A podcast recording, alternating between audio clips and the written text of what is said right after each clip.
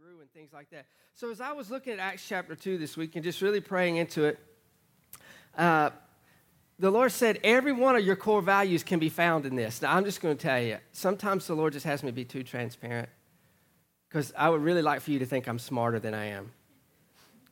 But it just doesn't work out that way. Because as I really prayed through these core values, it felt like this is what the Lord highlighted to me. And it was after we had already preached Acts chapter 2 several times. It was this week as I was studying this that I went back and He said, Every one of your core values can be found in Acts chapter 2.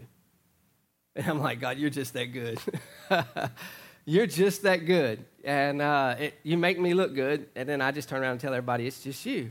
But that's what 1 Corinthians 1 30 and 31 talks about. It says, He's been made to us wisdom and righteousness and sanctification that He might receive all the glory that he might receive all the glory. So I, have said before, and it doesn't sound good theologically, but it, it makes sense in my head, that Jesus does more in my life accidentally than I could ever do on purpose. It's not that he makes accidents, it's just I stumble up on what he's doing and go, wow, man, that looks good.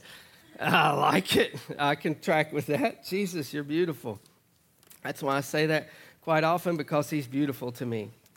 So, Acts chapter 2, we, let me see.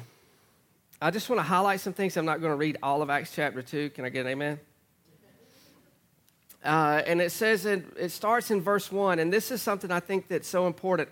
This is why we've been teaching on core values, because verse 1 says this When the day of Pentecost had fully come, they were all with one accord in one place. It says that word uh, one accord, it literally means this it was unanimous, having mutual consent, being in agreement, having group unity, one mind and purpose. So they were all in one place, in one accord. You know why?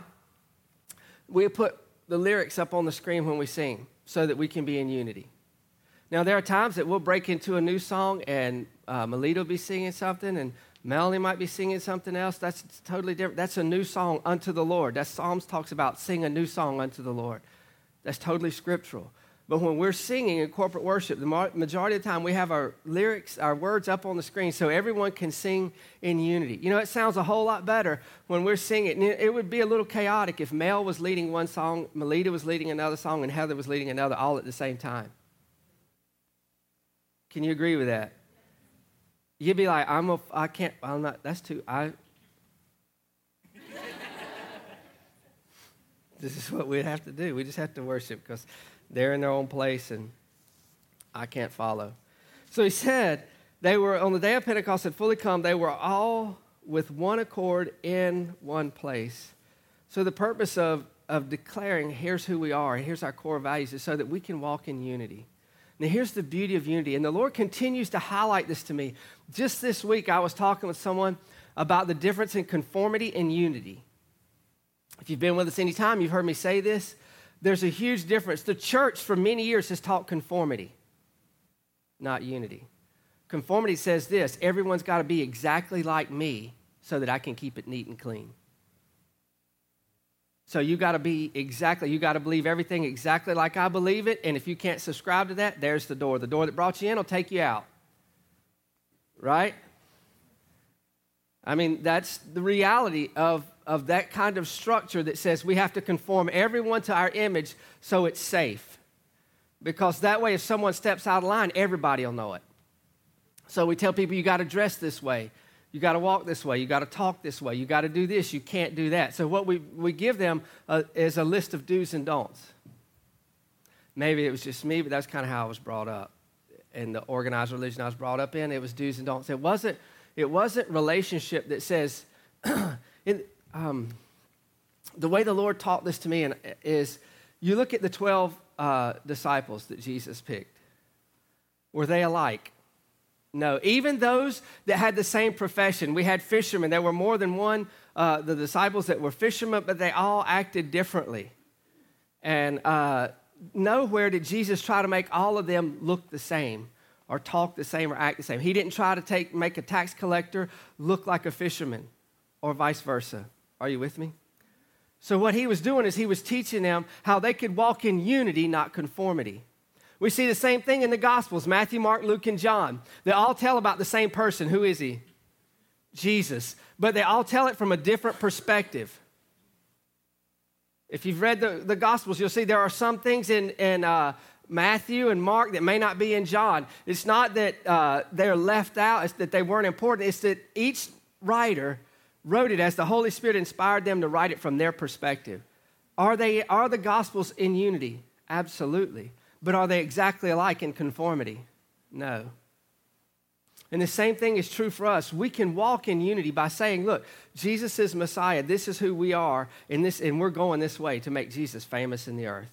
And as a church, here's our core values and how we do that is worship, the word, family, supernatural ministry, and outreach. Does that make sense? So when we look at that, we see here in Acts 2, they were in unity. They were in one chord in, in one place. Verse 2 And suddenly there came a sound from heaven as a rushing mighty wind that filled the whole house where they were sitting. Then there appeared to them divided tongues as a fire and sat on each of them, and they were filled with the Holy Spirit and began to speak with tongues as the uh, Spirit gave them utterance. Then we jump over to verse 11, and it says that it goes down, it tells a little bit about that through those next verses. Uh, it talks, man, we're hearing them in, uh, in our own tongue. Verse 11 Cretans and Arabs, we hear them speaking in our own tongues. What are they speaking? The wonderful works of God. That literally means the magnificent, splendid, majestic, the grand, the beautiful, the excellent works of God. So they were all perplexed, saying to one another, Whatever could this mean? Others mocking said, They are full of new wine. So, our first core value is worship. And there's, um, you can see it in verse 11 when it says that they, they, they were in their tongue, they were speaking in tongues of the wonderful works of God. They were worshiping God in tongues, and the people could hear them and understand them in their own language. That's pretty awesome. That's just pretty awesome. And then, uh, but it says here that others were mocking, mocking, say they were full of new wine. So, in our expression of worship, I've said before, I'm not after anyone's particular expression. If yours is to shout and dance or, or whatever, that's between you and the Lord. I just ask that you do it unto Him and not unto me or anyone else. If you're doing it as unto the Lord, that's beautiful. That's beautiful. But it said here, there was an out, can you agree with me that there was an outward expression of what was going on because the people looking on from the outside thought they were drunk? So they weren't just sitting in the church speaking in tongues. Quietly in their places with bright, smiley faces, and little tongues of fire sitting on their head. That is not what was happening if we believe the Bible, right? And that's why we're here. We can be in, accord, in unity on that. We're here to learn about Jesus and the Bible. Okay. So Peter took the opportunity. This is so beautiful. And this shows so shows the heart of God, the heart of our Father. Peter the one who denied Jesus Christ. And not just denied him, but swore. He cursed. I don't know the man. Jesus looked at him and said, Peter, when you repent, you're going to strengthen your brethren. Peter, when you repent, you're going to strengthen your brethren. He didn't say, Peter, you're no good anymore. You're going to hell. You should just go hang yourself like Judas did because I'm done with you. Did he? No. He said, when you repent, when you do what? When you change your mind. When we change our minds, it'll change our action. He said, when you change your mind, you're going to strengthen the brethren. So, this Peter, this loud fisherman, this guy we see before this point right here, one of the things that typified Peter's life is that he would speak before he thought right? I mean, you can just read the, the you can read uh, the accounts in the gospel and you can see Peter, James, and John go up on the Mount of Transfiguration with Jesus, and Peter is the only one who says anything. And Peter speaks up and says, Let's build three temples, three tabernacles, and we'll just stay here. And God speaks to Peter and said, No, Jesus is the only one that should be worshiped. Peter said, Oh, snap. That's my translation. That's, you won't find that in those exact words in there. Peter opens his mouth and says, Let, you know, he was overcome and he just spoke. But here, on the day of Pentecost, they were in one accord. The presence of the Lord comes in, and Peter takes occasion when the people start saying, Well, they're just drunk. Peter, in that boldness to be able to speak when everyone else is quiet, stands up, but this time it's different because he's anointed with the presence of the Lord. He's filled with the Holy Ghost. And Peter, from, from verse 14, and I'm not going to going to read it, from verse 14 to verse 39, uh, really around 40, Peter preaches a message. And he talks about this Jesus whom they crucified, who they rejected, who God raised from the dead. That's the same one that did this, that poured out his spirit. And uh, so Peter takes that occasion to stand up and preach the gospel to all these people. And if you're wondering how many it was, I'm not sure exactly, but the scripture says when Peter made an end to speaking, 3,000 people were born again. So he had a pretty good crowd, wouldn't you say? This Peter, who before had denied that he even knew the Lord, now stands up with boldness and says, This that you're looking at, did you think they're drunk? This is what Joel talked about, and that what the Holy Ghost is going to be poured out. That's what this is right here. That's what's going on right here. It's the Holy Ghost. He's on us, and here's what you did you killed Jesus.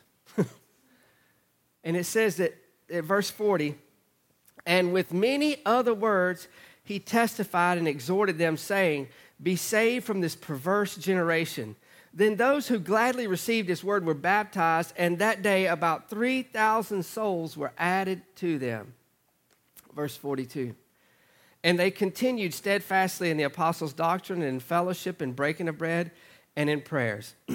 so, verse 42 says, They continued steadfastly in the apostles' doctrine, which literally means in the apostles' teaching. So they continued steadfastly in the apostles' doctrine. So we talked about the importance of the word. They continued steadfastly in the apostles' doctrine. What else does it say? And in fellowship, and in breaking of bread, and in prayers. The word that I want us to look at first is continued, and we have it. I have a slide uh, for it. Continued. Let me open my notes so I don't have to turn around backwards. It means to continue to do something, listen, with intense effort, with the possible implication of despite difficulty, to vote to devote oneself, to keep on, to persist in. So this thing happened. There was a great outpouring of the Holy Spirit. Here's my passion, and here's the power of family. They continued, and it says that when the word continue means that they continue to do something with intense effort, with the possible implication of despite uh, difficulty. So, what does that say? It says there's something happened on that day. The power of God was poured out. The Holy Spirit was given to the church. And when the Holy Spirit was given to the church, they were intentional to hold on to and continue in, even if it meant it was difficult, what God had started in them. In them individually and in them as a group. That they continued. And it says this to continue to do something with intense effort that's not halfway.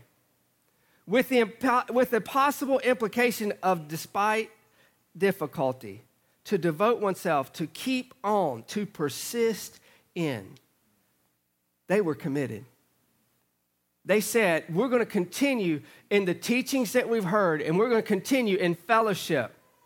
That word fellowship I have defined as well. I'm going to have to read it because some reason it's not in my notes. Fellowship, communion, sharing, participation. Listen, a term that conveys a sense of commonality, solidarity, and shared responsibility among households or individuals. So it's a communion, it's sharing, it's participation. It, it uh, conveys a sense of commonality, solidarity, and shared responsibility. Sounds like family, doesn't it? It sounds like family. It sounds like a functional family not a dysfunctional family.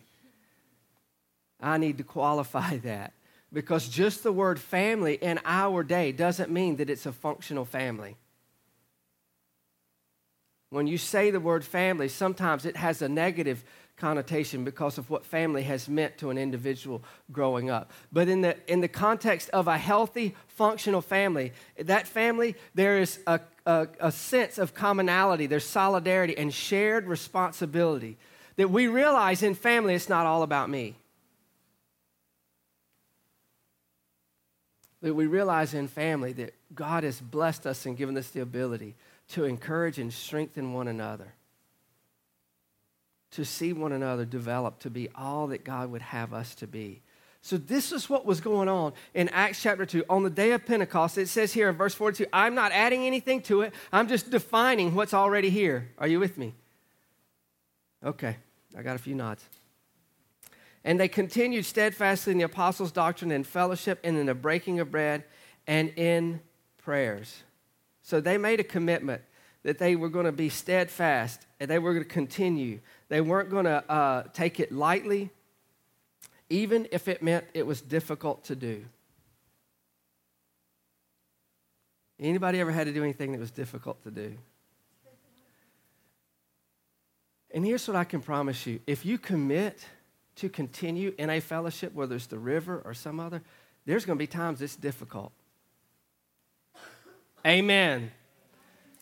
There are going to be times it's not easy because you've got a lot of different personalities from a, do- a lot of different backgrounds and understandings coming together in one place. And it's, it's to, for one purpose, and that's to make Jesus famous in the earth. And when we come in, there are times that personalities conflict. Amen. There are times that uh, they just, it's like iron sharpening iron. You know, that sounds amazing, but something's falling off when iron sharpening iron. To be sharp, it's got to knock stuff off, right? And uh, sometimes God puts iron in our life that we don't want. and it's in the context of family. And he said, I put them there in family so that you could be committed and you can continue so that you wouldn't abort your destiny. See, I believe that when God joins people to a family, it's not just because it's the coolest thing going.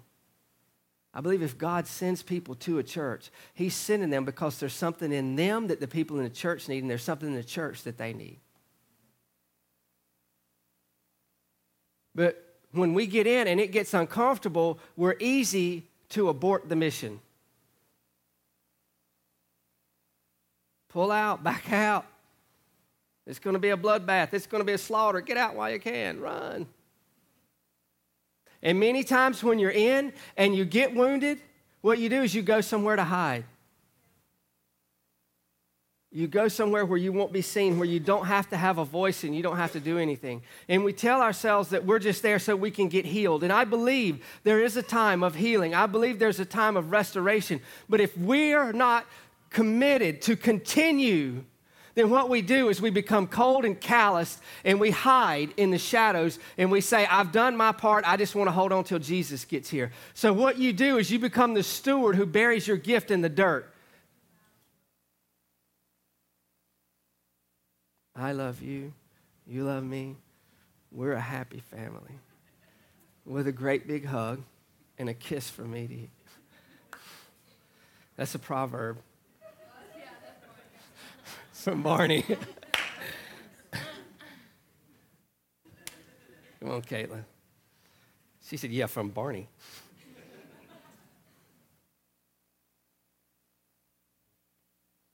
they continued. That word continued, I couldn't get past. You see it again in verse 46. It says, So continuing daily with one accord in the temple and in breaking of bread from house to house, they ate their food with gladness and simplicity of heart, praising God and having favor with all the people. And the Lord added to the church daily those who were being saved. All right, I'm not just going to end. I'm going to back up, but I wanted you to see that that word, it says here that they continued. It began. The, the Spirit of God was poured out. Then they said, Look, we're going to continue in what we've been taught, and we're going to draw close. We're going to, even if it means it's not easy. And, and if you study your Bible, you'll find out it wasn't easy for them. Because right after this point, persecution rose for the church. And it literally meant that some of them were killed because what they believed. There was this guy, his name was Saul. And here's what we need to understand Saul did not hate God. Saul passionately loved God, but he loved him with the wrong perspective. He had not received Jesus, he didn't accept Jesus as Savior and Lord. So he was passionate about what he believed about God. and that uh, it was his job to distinguish these false prophets.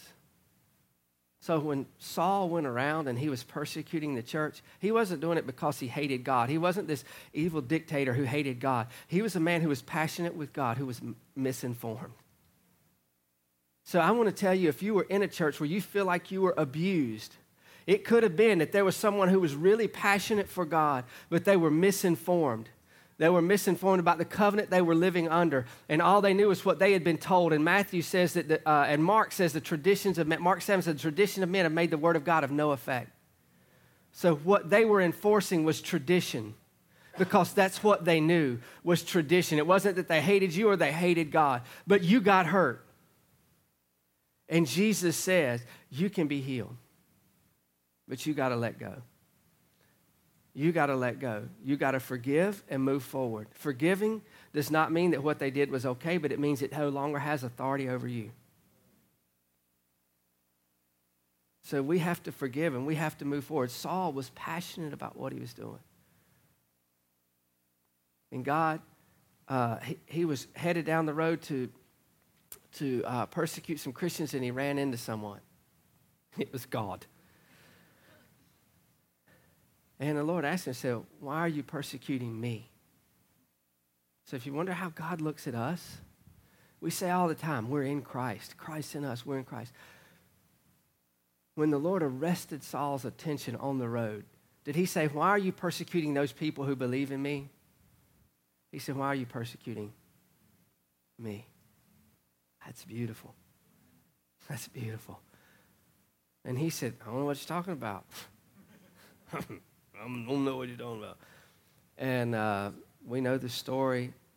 He was blinded. He went uh, to the house. Whose house was it? I can't remember whose house it was, but Ananias came to him. How would you like to be Ananias? We talk about today. We were singing today, God, I give you all, my everything. I give you my all. I give you my everything. God, I'll do anything you want me to do. Yay, God. I'll give you everything. There's Ananias. He's, uh, it's not the one who denied uh, who, who lied with his wife. That's not that one. But here's Ananias. He's in his house, right? And the Lord, angel Lord comes to him. He said, You know that guy Saul? yeah, I know Saul. Absolutely. He was headed this way to persecute me. I want you to go lay hands on him. Time out flag on the plate. What?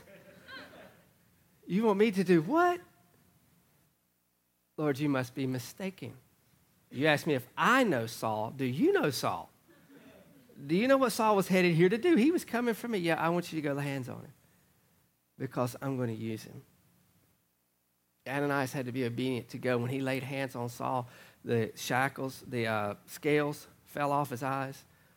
And uh, Saul, it says Saul, God changed his name to Paul, but he went out and for three, three and a half years, he just spent time alone with the Lord, and the Lord began to give him downloads about this new covenant called grace and what it really meant. But Saul was passionate. He wasn't a wicked person who hated God.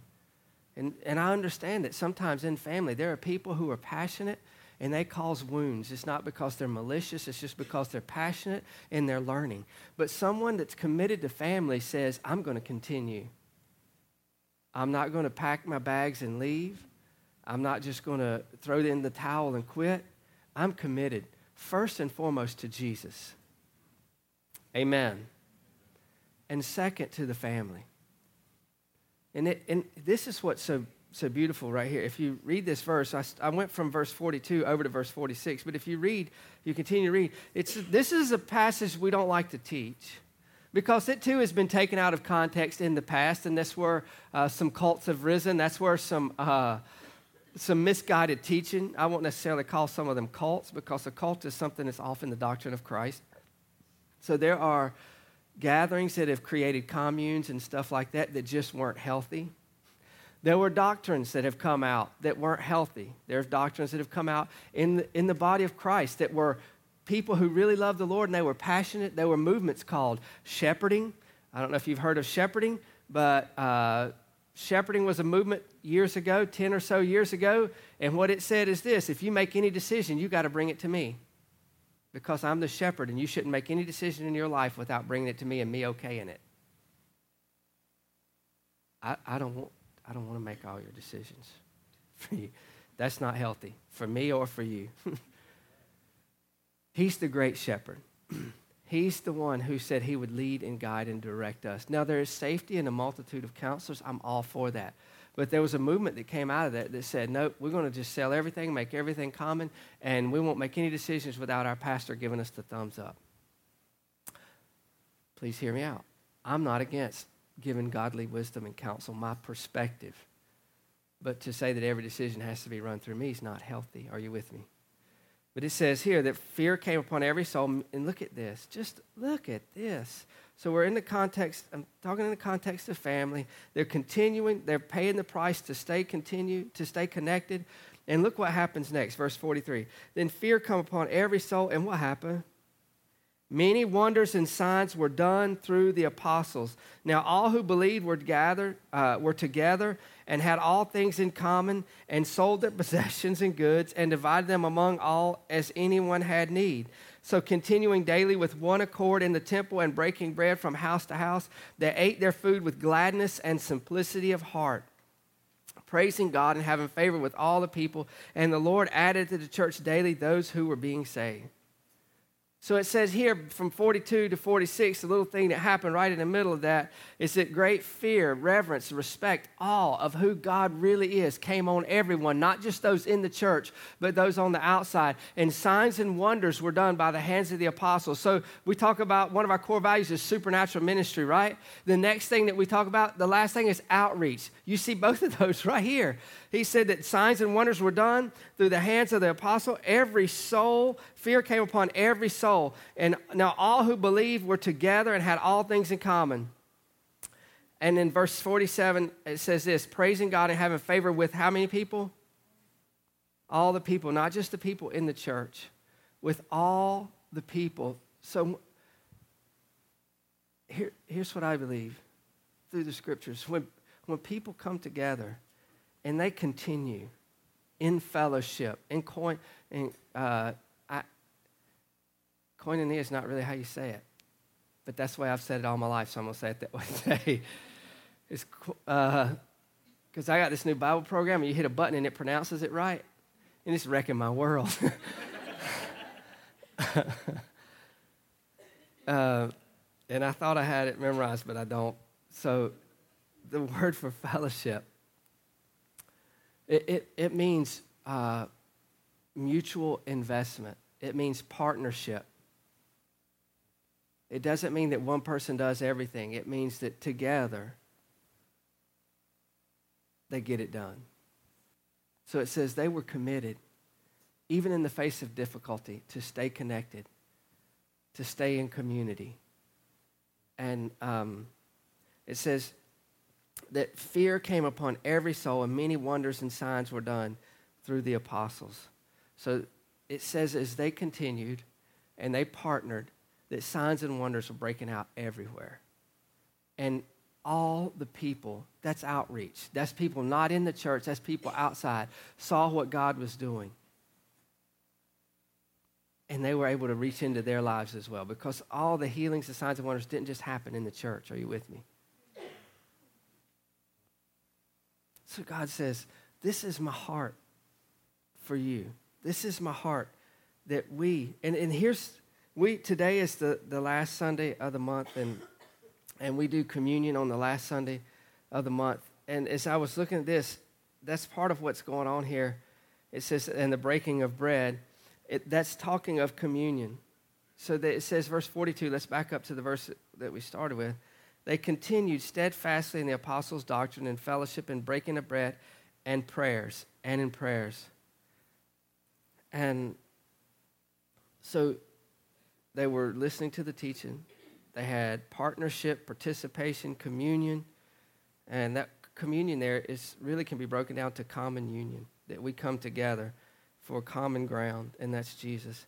In breaking of bread, which is in uh, is it's the Lord's Supper, what we call Lord. So they would come together, and every time they came together, this, I think, is what strengthened them. Every time they came together, they would remember the Lord. They would remember his body that was broken so that theirs could be whole. They would remember his blood that was shed that so they could be made the righteousness of God in Christ. So they weren't coming together as mere men and women who had a, a common belief. They were coming together around the person of Jesus Christ. And every time they broke bread, every time they took communion together, I think God strengthened them. It strengthened them in who He was, who they were in Him, and it strengthened them in the fact that we're in this together. That no one lives to himself and no one dies to himself that we're in this together. And it says as they were doing that, remember that's verse 42, right? They continued, so they had commitment to one another and into partnership and into teaching and breaking of bread and in prayers. Then fear came on every soul, and signs and wonders were done through the, uh, through the apostles. Do you see how these things progressed? They made a commitment. Even in difficult times, we're sticking with it. And not just with it, with one another. That's what we're doing. I, we've, it's been, it's been prophesied over this church about the things that God's going to do through this church signs, wonders, miracles. I mean, there's been prophecies of wheelchairs and, and uh, walkers stacked up out back and all that. That's awesome. But my heart is this that it comes on a family that's committed to one another. So when those things happen, that it doesn't pull apart the family that's supposed to be bringing others in. Because I understand this if this isn't a healthy family, how are we going to heal or help those who come in who are hurting? We can add numbers, and what we'll do is we'll create another place for people to hide. We'll create another place for people to hide. But as we say, no, I'm committed. And in a family, here's what I know we don't always get our way. That's the way it was in my family, anyway. I sure tried sometimes. It just didn't work out that way. You didn't have to say amen right there, Dad. Not necessary. but we're committed. And as they committed to one another, as they continued and they, they had partnership and community and fellowship, they continued in the, the, the uh, teaching of the word and in communion with one another and prayer. It says, Then fear come upon every soul, and many wonders and signs were done through the apostles. Now all who believed were together isn't that beautiful? All who believe were together and had all things common. Now, I don't believe that, that we as a church say, Yep, I'm committed to the church, so I'm going to sell everything I got and make sure everybody has everything I have. But it does say this that I won't just turn a blind eye to someone who I know has need when God's touched my heart to reach out to help meet that need. That's family. Not says, I just give it all away. But it says, when I see a need that God highlights to me, I'm willing to step up and do what God's told me to do. And that can look different every time. But it's that willingness to say, I won't see someone else do without when I have the opportunity that I can help them when God tells me to. That doesn't mean that I, I become the uh, benevolent brother that has to give all my money away to people who aren't doing anything. Are you with me? But in the context of a healthy family, it says, I'm willing to help out my brother or my sister when I see them in a place. And we do that by sensitivity to our Father. And we'd be just like Jesus when he said, I only do what I see my Father doing. When the Father highlights someone and says, you can do this for them. And I've had so many testimonies. That's why I'm so thankful that I can share this message, not from, hey, I hope we get there one day, but to, by saying, I know that we're on the way because I've seen it manifested in this place. I've seen it manifested as I've seen people come to me and say, I was at church today and someone had no idea that I had this need in my life. And they came up and gave me this money. Had no idea I had this need in my life. You know what that is? That's the body. That's the family saying, Yes, Daddy, I hear you. And I'll be willing to do what you tell me to do. When there's been opportunities to give, I've seen this church come and just and and do what this passage is talking about, that encourages me so much. So I'm not saying we're not at a place. I'm saying we're on the journey, but as we grow closer and stronger in it, the Lord will continue to do what He wants to do. So, verse 46 says, they continuing daily with one accord in the temple. I think this is important too. And it doesn't mean that we're going to change service schedule to every day of the week. But I think it does mean this that you ought to be doing life with someone every day. I got a few hmms. That means that we ought to be in fellowship with people. We ought to be connected with people, continuing daily, encouraging and strengthening one another. It can be a text, it can be just a, a phone call, an email, or something like that. But we're connected. That needs to grow deeper than that.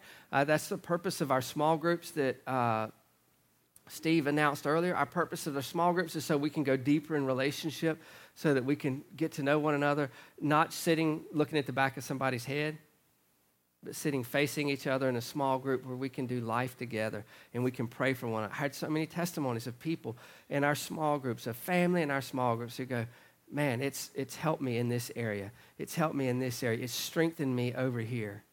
And if nothing else, it just gave me life when I needed life. Amen. That's a good word right there. Breaking bread from house to house, they ate their food with gladness and simplicity of heart praising God. Again, I talked about worship, praising God and having favor with all the people. And the Lord added to the church, how often? Those who were being what? Those that were being snatched out of other fellowships because they weren't happy. Yeah, we're rescuing the fallen. Those who've been hurt and discouraged and cast out, we're just going to go get them. I'm all about restoring. I, I said the first message we ever preached here is as a church down on Main Street said that this is going to be a place of restoration where people can come and be restored who've been disappointed, disillusioned, and hurt, and discouraged, and uh, defeated, and all those D's. They can get health and wholeness and healing here.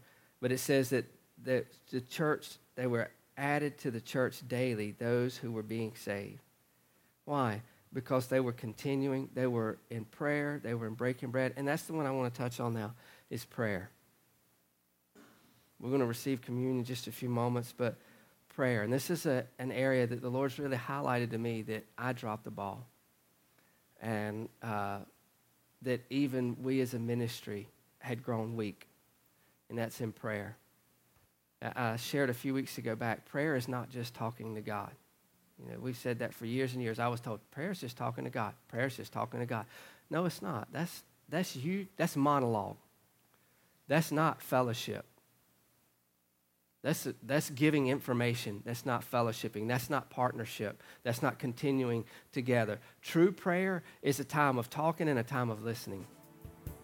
And you know what? To do that, you got to be still. I'm going to ask the guys to come. We're going to receive uh, communion because they continued, right? Getting back to Acts, they continued steadfastly in the apostles' uh, doctrine and fellowship and in what? breaking the bread,